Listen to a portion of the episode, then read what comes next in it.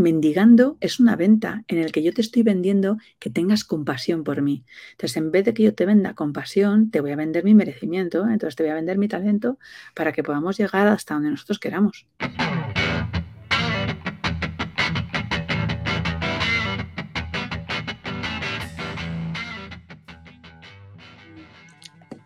Médico, sexóloga, especialista en ventas, escritora y, aunque ella no lo sabe, la salvadora de mi matrimonio. Rosa Montaña, gracias por estar aquí. Muchas gracias a ti, Mónica. No, eso no lo sabía que había sido la salvadora de tu matrimonio, tendrás que contármelo. pues mira, te descubrí en una charla que ofreciste en un club al que, al que ya no pertenezco, pero, pero que tengo que reconocer que tu charla me rompió la cabeza tu confianza a la hora de hablar de parejas, de ventas y de sexo supuso un clic mental, un cambio de mentalidad. Cuéntame, Rosa, ¿siempre has tenido ese talento para comunicar? No, que va, que va, que va, que va. Eh, yo recuerdo que mi primera conferencia en público fue con 25 años. Eh, antes en el colegio, pues he hecho teatro muy poquito, pero hice teatro en el colegio cuando había temas de, pues, de las monjas que llegaban, pues algún tipo de, yo qué pues el, mes de la Virgen o alguna cosa de estas, siempre yo he estado muy predispuesta a proactitud a aprender, eso sí es cierto. Entonces, alguna cosa he hecho pequeñas cositas, pero mi primera conferencia fue con casi 26 años em, para médicos de atención primaria para mis compañeros residentes. Entonces, yo estaba aprendiendo temas de sexología me estaba formando y yo dije, pues tate, esto que yo me sé, esto mis compañeros no lo saben. Y entonces le dije al jefe, al coordinador, le dije, oye, yo puedo dar una conferencia sobre educación sexual para que vean que no es lo mismo que educación sanitaria. ¿Me dejas hacerlo? Y, me dejaron. Y esa media hora antes de que yo diera la conferencia, bueno, estaba con diarrea, vomitando, o sea, me puse malísima y yo dije, bueno, yo, yo está una y no más, o sea, me refiero, porque me he comprometido y tiro para adelante. Y cuando me subí encima del escenario, sentí, yo me imagino que lo que siente alguien que canta ¿no? en un escenario y es esas mariposas en el estómago. Entonces veías la emoción, la pasión, los ojos chispayantes que te decían, venga, vamos a por todas. Y eso provoca cierta adicción. Entonces empecé a subirme a escenarios, a dar conferencias, a tratar de transformar vidas, a que la gente se permitiera eh, conseguir darse permisos y no me he vuelto a bajar. Y a lo mejor suena un poco chulería, pero creo que llevaré más de 3.000 conferencias en mi vida. La venta es comunicación, Rosa. ¿Cómo fue tu primera venta? Yo creo que llevo vendiendo toda la vida. No sé si fue la primera, pero convencí que con tres añitos eh, me subieran encima de una mesa para bailar. Eh, mi madre decía que como iba a subir encima de una mesa, al final no deja de ser una venta. Me subí y luego les dije que me dieran la propina. Entonces yo recuerdo bailar y que me pagasen por ello. Entonces, no sé, creo que lo he hecho toda mi vida sabiendo que ha habido una frase que mi padre me ha regalado toda mi vida y es, em, nadie te va a regalar nada, cariño, vas a tener que cogerlo tú, no hay nada gratis, ¿no? Y es verdad que no hay absolutamente nada gratis. Ni un polvo, eh, ni una conferencia, eh, nada es gratis, porque tú estás al final invirtiendo tu tiempo. Con siete años eh, yo he ido aprendiendo con mi padre, es que mi padre es un gran vendedor, él no lo sabe, porque ha conseguido siempre mucho regateo, su venta más desde el regateo y desde la escasez. Habría molado que lo hubiera hecho más en grandes cantidades, pero a mí me llevó a un puesto eh, con un mercadillo, yo quería una consola de Tretis en ese momento y me dio, no sé si eran mil pesetas lo que me entregó para poder conseguir hacerlo. Y ya la consola ya valía más pasta. O sea, no sé si la pedían por 2.500 pesetas de aquellos entonces o así. Y él me dijo, tienes aquí mil pesetas, si quieres la consola tendrás que conseguir la consola y un cinturón. Y yo volví con la consola y el cinturón. Y además le terminé diciendo una niña de 7 años, le terminó diciendo, mira, mm, la consola no te vale para nada las mil pesetas, sí, así que mira a ver si recuperas y por lo menos consigues mil pesetas, ¿no? Y entonces me llevé, me llevé las dos cosas. Pero si tú te das cuenta, estás todo el rato vendiendo que tus amigas jueguen a lo que tú quieras y entonces puedas conseguir participar, que tu equipo de baloncesto quiera ir a conseguir el primer campeonato y que vayamos a por todas. Todos en la vida no hemos dejado otra cosa que vender. La jugada es que a veces no hemos cuantificado lo que estábamos vendiendo.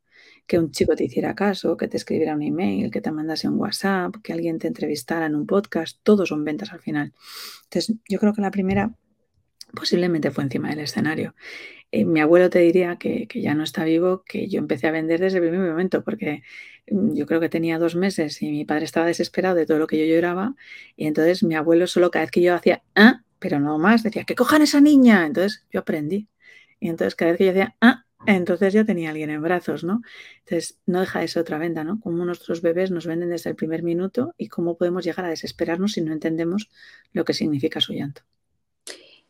Hablabas de los bebés. Em, ¿Cuándo crees que perdemos esa capacidad para vender?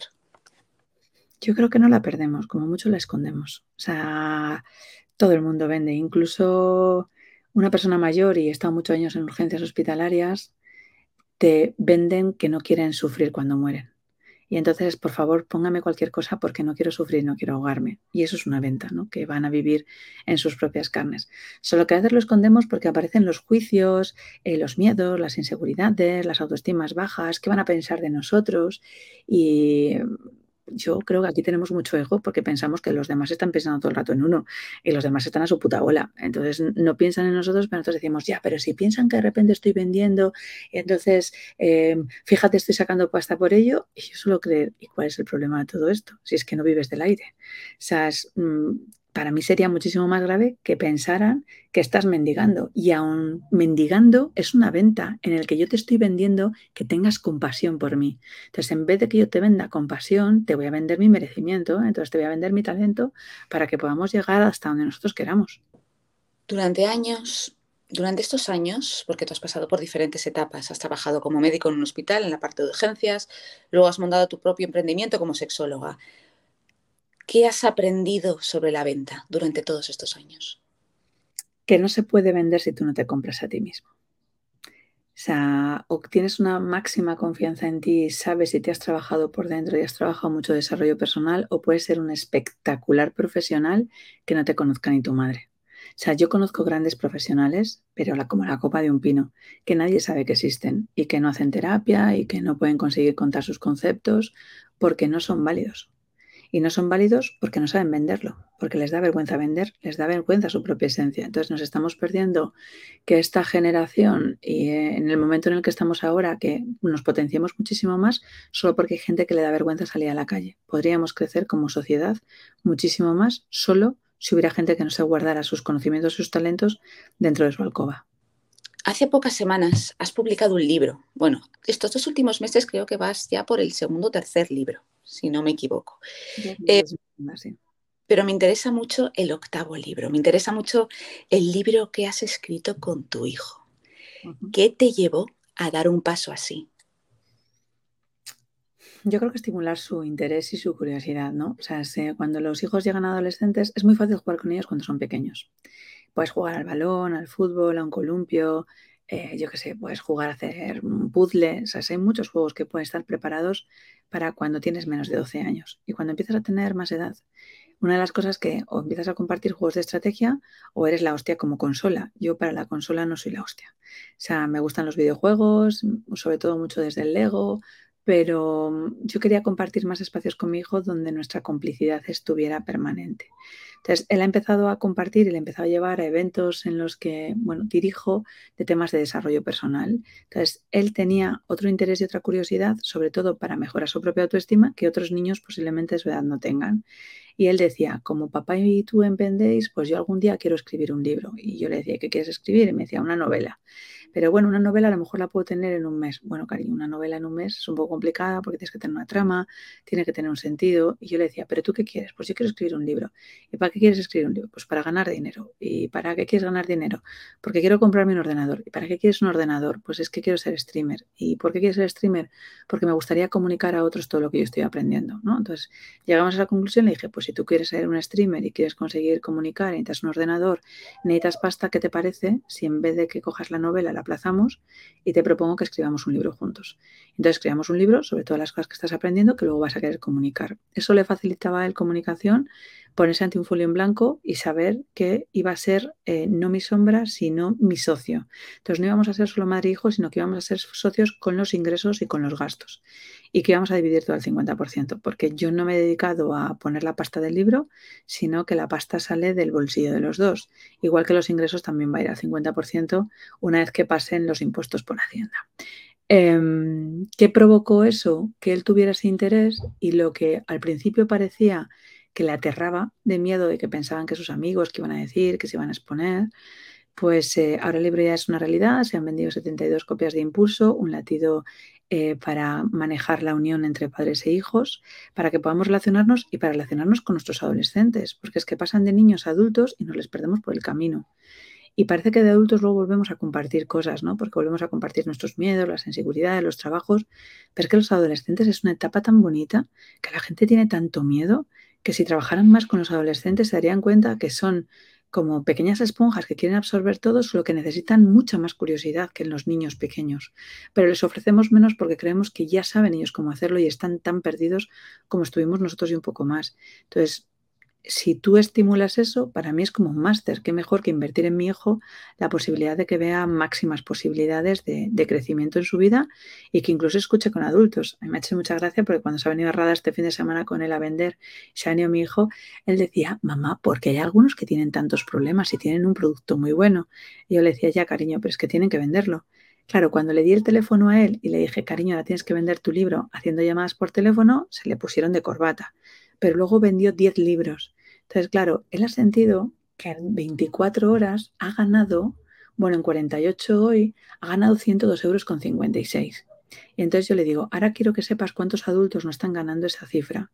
Si tú esto lo hicieras por 15 días más, imagínate, ya tendrías un sueldo de 1.500 euros y has trabajado media hora. ¿Qué pasaría si tú te dieras ese permiso? ¿no? Entonces, al final es enseñarle y educarle a él a que no tiene que esperar a que los demás les den las cosas hechas, sino que él puede crear su propia realidad. Y si tiene dinero, puede crear todas las realidades que quiera. El dinero no está en la cartera ni en el banco, sino en su cabeza. ¿Qué importancia tienen los talentos en este punto?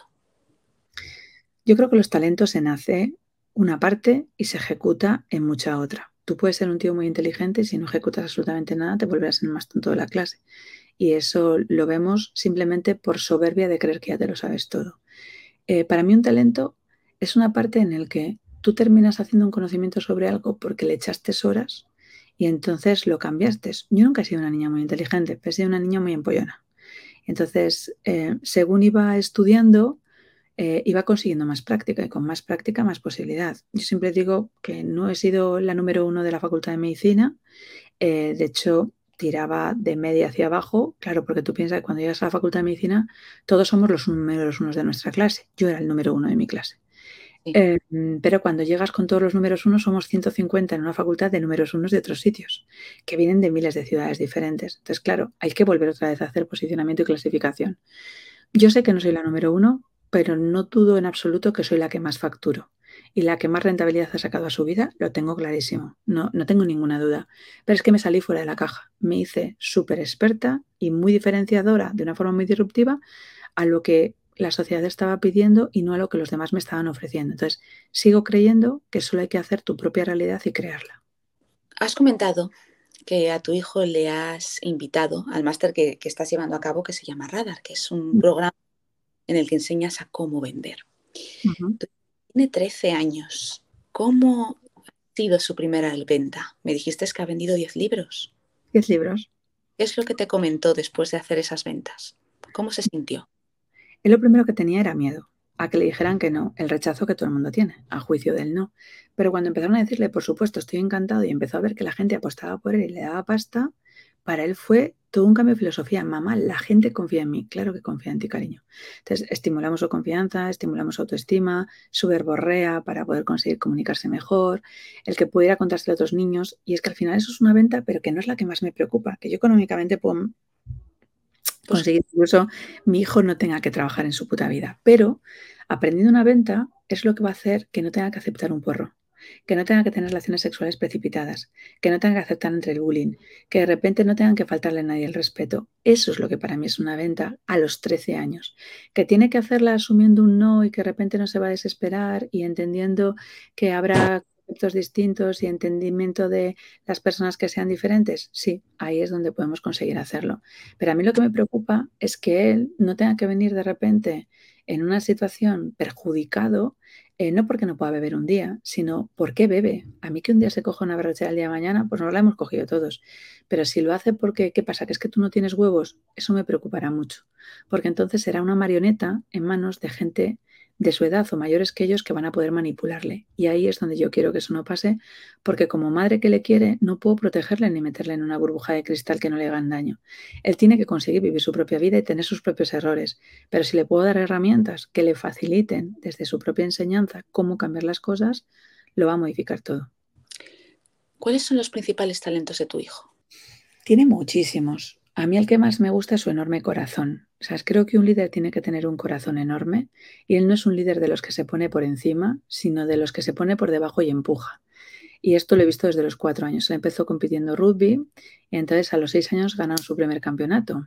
Y bueno, todos los padres llorábamos como locos porque lo hicieron frente a barro, lloviendo, nosotros con paraguas, empapados. Y a él le llamaban el tractor, porque él según cogía el balón, eh, arrasaba con cualquiera y no había nadie que pudiera pasarle. Él bloqueaba a un niño, se levantaba, cogía a otro, le bloqueaba, le tiraba y entonces él decía que nunca había que tirar la toalla, ¿no? Esa parte y cuando sus compañeros iban perdiendo, él no les decía, tíos, es que sois unos inútiles, le decía, venga, que podemos, vamos, que nosotros podemos, solo tenemos que hacer un poco más. Y entonces él cogía el balón y era capaz de poder llegar a la línea y le decía, ¿le veis? ¿Lo veis? Podemos hacerlo, venga chicos, vamos todos, ¿no? Eso sigue haciéndolo en fútbol ahora. Hace tres años comenzó con el fútbol, es su tercer año de temporada y ha llegado siendo un niño mayor al fútbol, ¿no? Porque 11 años sin saber dar una patada al balón es un poco tardío, ¿no? Eh, pero al principio chupó mucho banquillo, entonces lo que hizo fue perfeccionarse más. Hoy es el equipo, o sea, hoy es su líder. Él cuando de repente les manda un mensaje, les dice, chicos, vamos a darlo todo, vamos a pensar, quiero que escuchéis esta canción, podemos, no son más que nosotros, somos juntos, somos un equipo, somos 11, y entonces no se lo dice el entrenador. O sea, yo no sé si el día de mañana será un entrenador, será un líder, va a hacer lo que le dé la gana que sea, pero el líder demuestra qué es lo que hace y él tiene mucha coherencia. Entonces, uno de sus talentos es marca la coherencia, sabe que tiene que hacer las cosas con miedo, eh, tiene más vergüenzas que cualquiera, eh, pero aún así se compromete y hace. Entonces, si él te da su palabra, va por todas. ¿Por qué crees que tenemos tanto miedo a que nuestros hijos experimenten y jueguen con sus propios talentos? Me imagino que a veces eh, tenemos miedo a que nos dejen de lado, a que de repente ellos tengan tanto éxito que no les parezcamos suficientes y entonces puedan conseguir valorar nuestro propio fracaso. Y si nosotros estamos con otros fracasados, pues entonces no se nota, ¿no? Somos todos iguales. Y aquí yo creo que los padres somos sumamente egoístas. Cuando yo empecé a practicar con los talentos de Alejandro ha sido desde que era muy bebé. Cuando digo muy bebé, yo mis hijos han escuchado todos terapia dentro de mi barriga, no sé cuánto se les queda o no se les queda, pero eh, con casi cuatro añitos Alejandro estaba sufriendo un bullying dentro de su clase.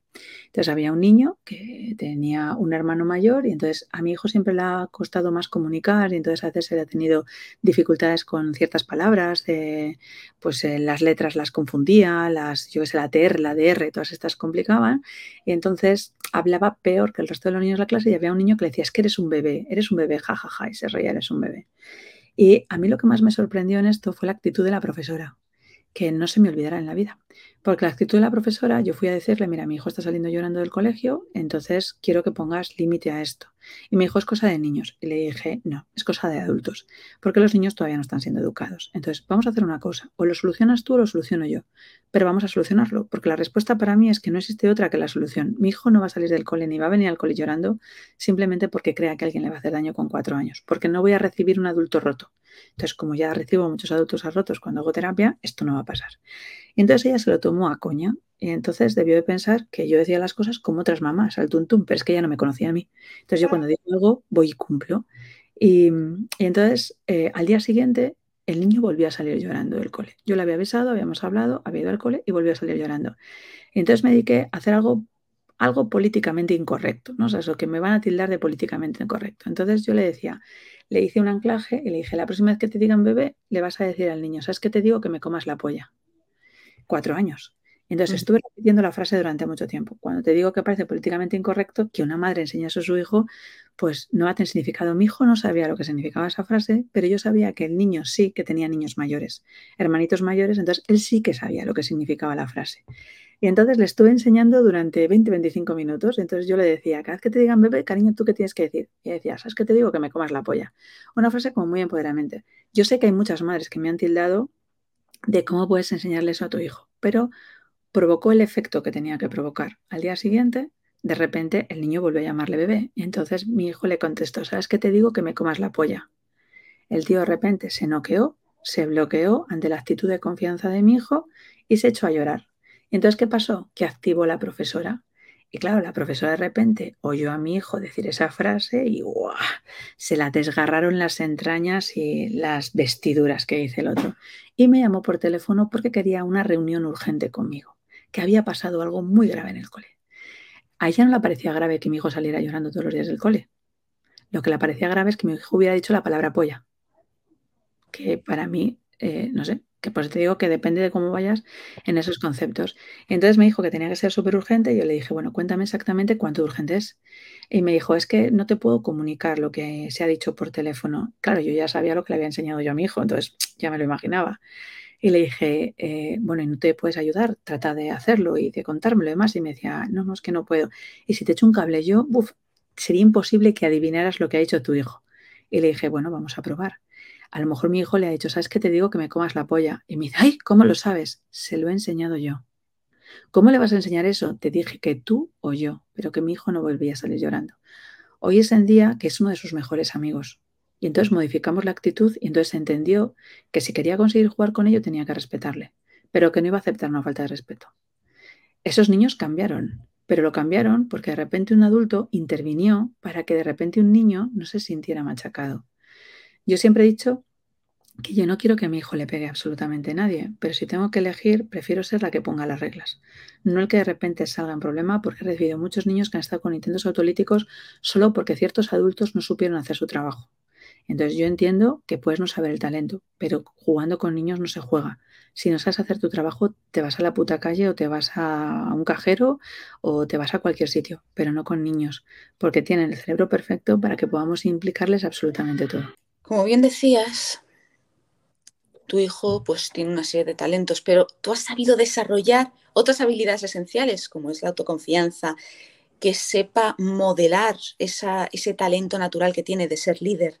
Muchas veces no vemos la importancia de, de crear todas estas habilidades en nuestros hijos para que sean adultos de éxito.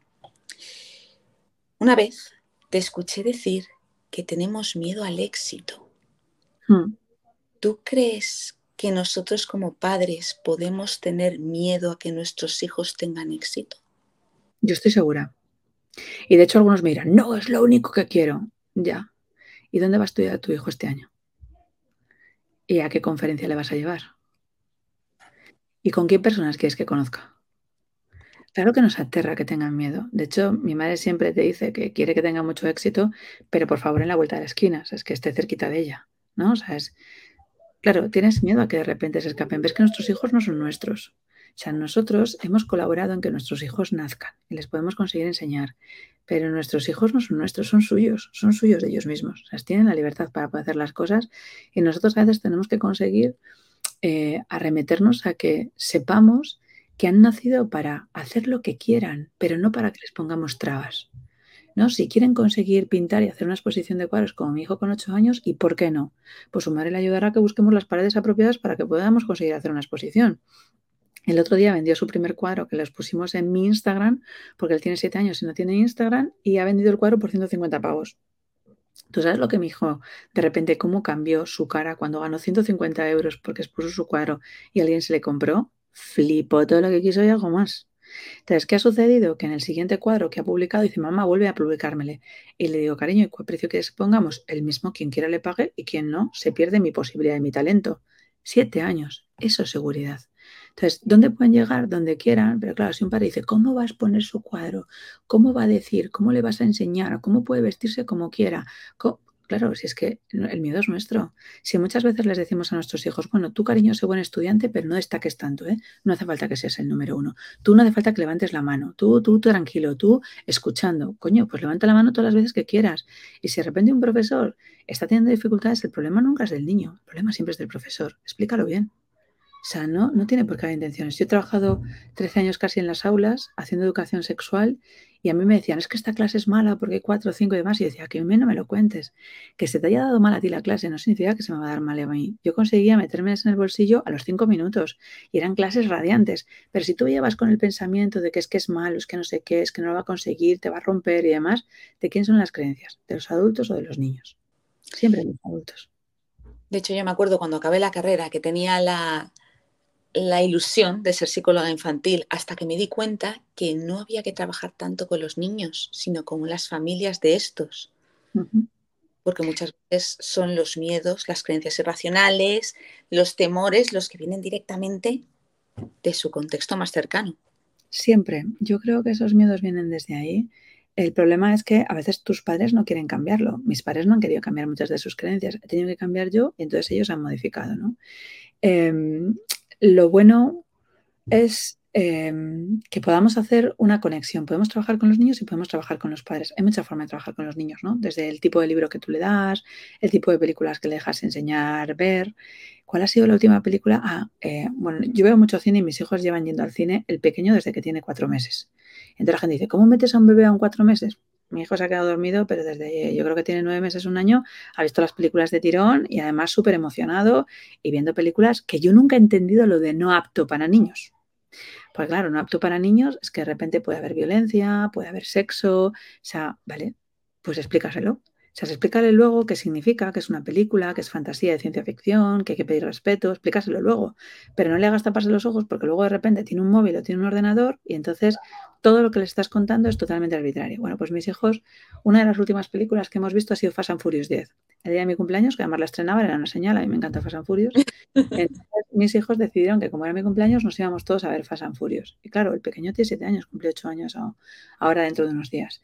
Eh, y decían, ¿cómo va a entrar un niño a ver Fast and Furious? Digo, si ha visto toda la saga conmigo de ocho, además en que es que le fipla.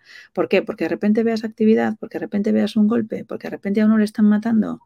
También lo ven en el telediario, pero nadie apaga el telediario. Yo, mis hijos no ven el telediario desde hace seis años. Está prohibido en mi casa. Podrían ver una película porno, pero nunca el telediario porque el telediario no sé explicar cómo de repente podemos ver a niños que estén muriendo de hambre y estemos disfrutando de ello porque se está sacando un negocio de todo esto, un negocio de información, pero un negocio. O sea, no puedo conseguir ver, yo la vez que yo decidí que nunca más en la pantalla, estábamos comiendo tan tranquilos y vimos como un tío le habían cortado la cabeza y estaban manejando la cabeza y yo dije, pero por favor, es que ya nos hemos anestesiado tanto con todo esto que hay que de repente es todo posible. Pues yo prefiero conseguir contarles a mis hijos cómo va la vida a que de repente otros les manipulen contando que solo existe esa forma, hay crisis, hay miedo, no salgas de casa, te pueden violar. Claro, es que la televisión está preparada justamente para que te metas en una jaula, aunque sea de oro, y que tú seas totalmente manipulable, ¿no? O ya lo dijeron en el libro de 1948. Es la máxima potencia en la que tú vas a terminar pensando lo que otros quieren que tú pienses. Si comparas la Rosa del 2004 frente a su primera gran conferencia, a la Rosa que hay ahora, que factura más de un millón de euros al año, ¿qué has aprendido? Que en la vida hay que echarle huevos a la vida. Que mejor hecho perfecto, que nadie lo va a hacer por ti, que eres tú la que tienes que conseguirte ponerte las metas, que puedes ser el tapón de tu propio embudo, em, que no hay imposibles, es que todavía no has confiado suficiente en qué es lo que ha pasado. Em, claro, yo hice esa conferencia, pero a continuación hice otra, de la cual, menos mal que no está grabada, porque no solo me jodería mi marca personal. en mi vida, sea, tú me dices, ¿de qué conferencia te avergüenzas? De la segunda. De la segunda tengo un mogollón de vergüenza en mi vida, porque quise jugar a un juego al que yo no era. Entonces pensé que para poder dar una conferencia había que llevar traje chaqueta. Entonces me llevé un traje chaqueta negro que tenía para una boda súper mono, con una camisa con cuello estos de pico que se llevaba anteriormente. Fui a la peluquería, me alisaron el pelo, me pintaron, llevaba un taconazo. Y cuando subí encima del escenario, y entonces parecía que era una gran médico cuando estaba empezando a estudiar, de repente sentí mi gran incompetencia. O sea, era realmente una incompetencia inconsciente, no tenía puta idea ni nada, pero creía que sabía algo. Entonces subí y les dije a un público de 250 personas, como ustedes no saben y yo les voy a demostrar, así empecé mi, primera, mi segunda conferencia. Pero mi primera conferencia en la que yo iba de médico, o sea, yo iba de médico. Y entonces, nunca más en la vida. O sea, tú me ves dando una conferencia por ahí, me puedes ver con unos vaqueros, un pantalón, unas playeras o unos geos para estar yo cómoda. Es raro que me veas con tacones. Eh, puedo llevar el pelo liso si de repente ha coincidido, pero lo habitual es que yo le lleve rizado porque salgo de la ducha y ya estoy. Entonces, esta es mi forma de ser, mi esencia. Pero también puedo salir con un moño y un chándal, porque al final no es lo que tú te vistes, sino quién tú eres, ¿no? Entonces, mm, esa, aquella rosa montaña tuvo que ser el origen de algo, pero no tiene nada que ver con la persona que soy ahora mismo, ¿no? Y me gusta creer que he evolucionado. Me daría mogollón de tristeza saber que soy la misma. Y de hecho hay gente que dice, no, es que yo conozco perfectamente a mi pareja. Entonces yo les digo, ¿La conoces o la conocías? No, no la conocía. Hostias, qué triste, ¿no? O sea, mi pareja solo tiene miedo, o sea, trabaja, dejó la neurología y trabajamos los dos juntos en casa con el proyecto y él solo espera cómo salgo yo de mi despacho y él tiene el suyo, que tenemos enfrente, nuestros despachos, y entonces depende de cómo me veas, echa a temblar, porque de repente dice, me cago en la puta, si ya tienes otra idea, o sea, tía, es que te he dejado dos horas sola en el despacho, dos horas, ya no sé cómo atarte, ¿no? Entonces, él lleva 26 años conmigo, 26 años y medio en 26 años y medio ha visto toda mi evolución en todos los sentidos. Empezamos estando en primero de carrera juntos, nos conocimos con 12 años, empezamos a salir cuando fue su cumpleaños de 19. Son muchos años por nuestra vida, muchos años. Entonces, ha visto la evolución de ir viendo, pero si no hubiera evolucionado como muchas parejas que no han evolucionado, qué triste, ¿no? O sea, en mí evoluciona absolutamente todo y cada día soy una sorpresa, así que no se aburre nunca. Yo creo que uno de los grandes adjetivos que podrían definirte es tu pasión por la curiosidad. ¿Qué podría recomendar para que todos aquellos que nos están escuchando inflamen de alguna manera su curiosidad, su pasión por implicarse en nuevos proyectos?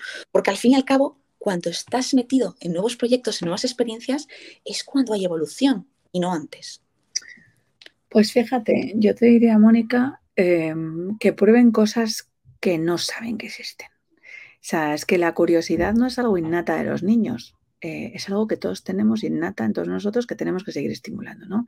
Entonces, a mí me encanta escuchar podcasts desconocidos, de gente que no tengo ni idea, películas que me parecen súper extrañas. O sea, yo voy a un país y yo no me llevo el embutido envasado para poder comer algo, pero, o sea, que, esto me, ¿sabes? Si yo me pido de repente a Sri como he estado este año, ¿qué voy a hacer llevándome comida? Pues es que habrá que probar todo lo que hay. Yo no he dejado nada por probar. Me ha podido gustar o no me ha podido gustar, pero yo lo he probado absolutamente todo, porque son nuevas experiencias. Si tú vas a un sitio y de repente ves que puedes conseguir eh, estar en contacto, acariciando a un elefante, subiéndote en él, pudiendo participar, pues claro que yo me monto, aunque esté acojonada de miedo. O sea, yo he pisado fuego y he pisado fuego y me he formado para que otros pisaran fuego conmigo. O sea, la idea es, ¿qué no sabes hacer para probar, no? Entonces, a mí me encanta ir a un restaurante de estrella Michelin y no me digas, no, es que esto a lo mejor no te gusta y tal. Tú dámelo todo. Yo lo pruebo, luego me cuentas qué es lo que es. Si no me gusta, te diré que no me gusta. Pero en la vida es no quedarte nunca en tu plaza de comodidad consiguiendo saber qué cosas hay, sino sal de ella para poder estar incómoda porque en el fondo estás cómoda dentro de ti. Y es haciendo cosas que te permiten que tú puedas conseguir tener un estímulo a mayores, ¿no? Entonces, yo nunca leo un mismo libro dos veces, es rarísimo. Puedo ver una película dos veces porque está en un momento distinto, ahí sí, pero leo películas rarísimas escucho a la gente, trato de no juzgar antes de poder tener mi propia opinión y entonces para eso tengo que verlo, tengo que escucharlo, tengo que probarlo y siempre estoy experimentando. O sea, al final es experimenta, dentro, fuera de la cama, en todos los sentidos. No sabes si te gusta hasta que no. Yo eso lo digo mucho a los chicos. Cuando me dicen por detrás del bigote un langostino, uy, experimenta primero y luego ya veremos. Cuando termino las entrevistas suelo hacer a todos mis entrevistados la misma pregunta. ¿Nos podría recomendar algún libro, alguna película, alguna actividad que te haya ayudado en tu desarrollo profesional y personal? Bueno, en, libros te, voy a recomendar uno de los míos, que fue de inicio, que es Yo no quiero ser infeliz. Claves para tomar el control de tu puta vida. ¿Vale? Y creo que le pueden leer cualquiera. Mi hijo de 13 años se está leyendo ahora. Em, porque descubrí con el tema de la pandemia y nosotros estuvimos en primera línea siendo médicos y mi marido iba con bolsas de basura a enfrentarse y ver caer a compañeros y tuvimos muchísimo miedo. De hecho, mis hijos le preguntaban, eh, papá, ¿vas a quedarte en el hospital o te vas a morir? ¿no? O sea, será una frase que, claro, quítale tres años y medio a mi hijo y entonces que alguien te lo pregunte con cuatro años y medio, flipas de la, conversación de adulto, ¿no? Eh, escribí ese libro porque yo miraba a la gente por la ventana y yo decía, no tengo muy claro qué es lo que quiero en la vida pero sí que tengo claro qué es lo que no quiero ser. Lo que no quiero ser es infeliz. Aquellas personas que quieran empezar a entender en curiosidad, yo diría que empiecen a leer Yo no quiero ser infeliz, que además en el lo tienen gratis, así que ni siquiera tienen que pagar, que estén tranquilos. Y en, películas, decir una sola es muy complicado, pero a mí me gusta mucho la película de los 300. No sé, la he podido ver más de 30 veces. ¿eh? O sea, de hecho, yo antes de una conferencia, un lanzamiento o algo que de repente haya jugado una mala pasada, yo la veo siempre, porque creo que marca posiblemente todos los valores que yo tengo en mi vida, ¿no? La transparencia, la honestidad, la lealtad, el compañerismo, el mano con mano, el, soy capaz de primero decidir morir a tener que conseguir perderme en vida y ser un esclavo por mucho que quieran conseguir cobrarme. Entonces, el dinero es una herramienta que te puede permitir donde quieras, pero yo nunca dejaría mi libertad por dinero, ¿no? O sea, nunca dejaría de hablar como yo quiero. Y la película de los 300 a mí me parece que tiene un antes y un después, que se ve mucha filosofía de muchas cosas que pasan, de lo que significa realmente ser una mujer espartana, que alguien tiene que posicionarse para ser horizontal y no vertical frente a otro. Entonces, da muchos ejemplos de lo que significan muchos valores. Evidentemente, pues tiene todo el camino de del héroe, ¿no? Entonces se puede conseguir reconocer perfectamente el héroe eh, en toda instancia, pero a mí me gusta que sean las claves que podría dejar para mis hijos. Creo que él lo hace, creo que es una película que revienta objeciones y si alguien no la ha visto, que lo dudo, pero si alguien no la ha visto, que la vuelva a ver con otra mirada, sobre todo porque es lo que nos han contado y lo que nos han manipulado hasta donde nosotros podemos querer llegar en esencia y un hombre puede ser capaz de cambiarlo todo. Ahora hay muchas personas, muchos hombres, muchas mujeres que estarán escuchando, muchos niños que puedan tener esa reflexión. Tú crees que no eres nada, pero tú puedes hacer que seas el partícipe o el inicio de una chispa que lo pueda cambiar absolutamente todo. Me quedo con eso. Rosa, ¿dónde te pueden encontrar? Pues lo más fácil posiblemente es que se registren para que vean todas mis locuras en rosamontana.com. Eh, que quiten la ñ, rosamontana.com y ahí recibirán un email donde van entendiendo las locuras. Pero bueno, en las redes sociales soy bastante visible, en TikTok con rosa-montana-bajo o en Instagram con el mismo circuito o en Rosa Montana H. Yo estoy todo el rato por ahí. Entonces es difícil no encontrarme porque incluso Google, tú pones Rosa Montana y te sale mi número de teléfono. Llevo 26 años con él y no lo dejaré. Y alguien dirá, ¿y cómo puede ser que tú contestes a ello? porque me acuerdo de cuáles son mis orígenes y entiendo que la gente son personas. Entonces nunca diré que no a nadie que pueda estar arrancando y que tenga curiosidad. Así que no voy a cambiar mi forma de ser y no lo va a hacer ni que facture más, ni que sea médico, ni que tenga ocho másters, ni que haya conseguido tener una marca o un, un prestigio. No, o sea, sigo siendo la misma chica que jugaba baloncesto, la misma chica que vendía con tres años encima de una mesa y espero que solo sea eso y mucho más. Pues muchísimas gracias, Rosa, por tu tiempo. Gracias a ti, Mónica. Y este ha sido el episodio de esta semana. Si te ha gustado, dale un like, suscríbete y no te olvides de compartirlo en las redes sociales para que este proyecto poco a poco siga creciendo. Nos vemos en dos semanas, concretamente el domingo, con otro nuevo episodio.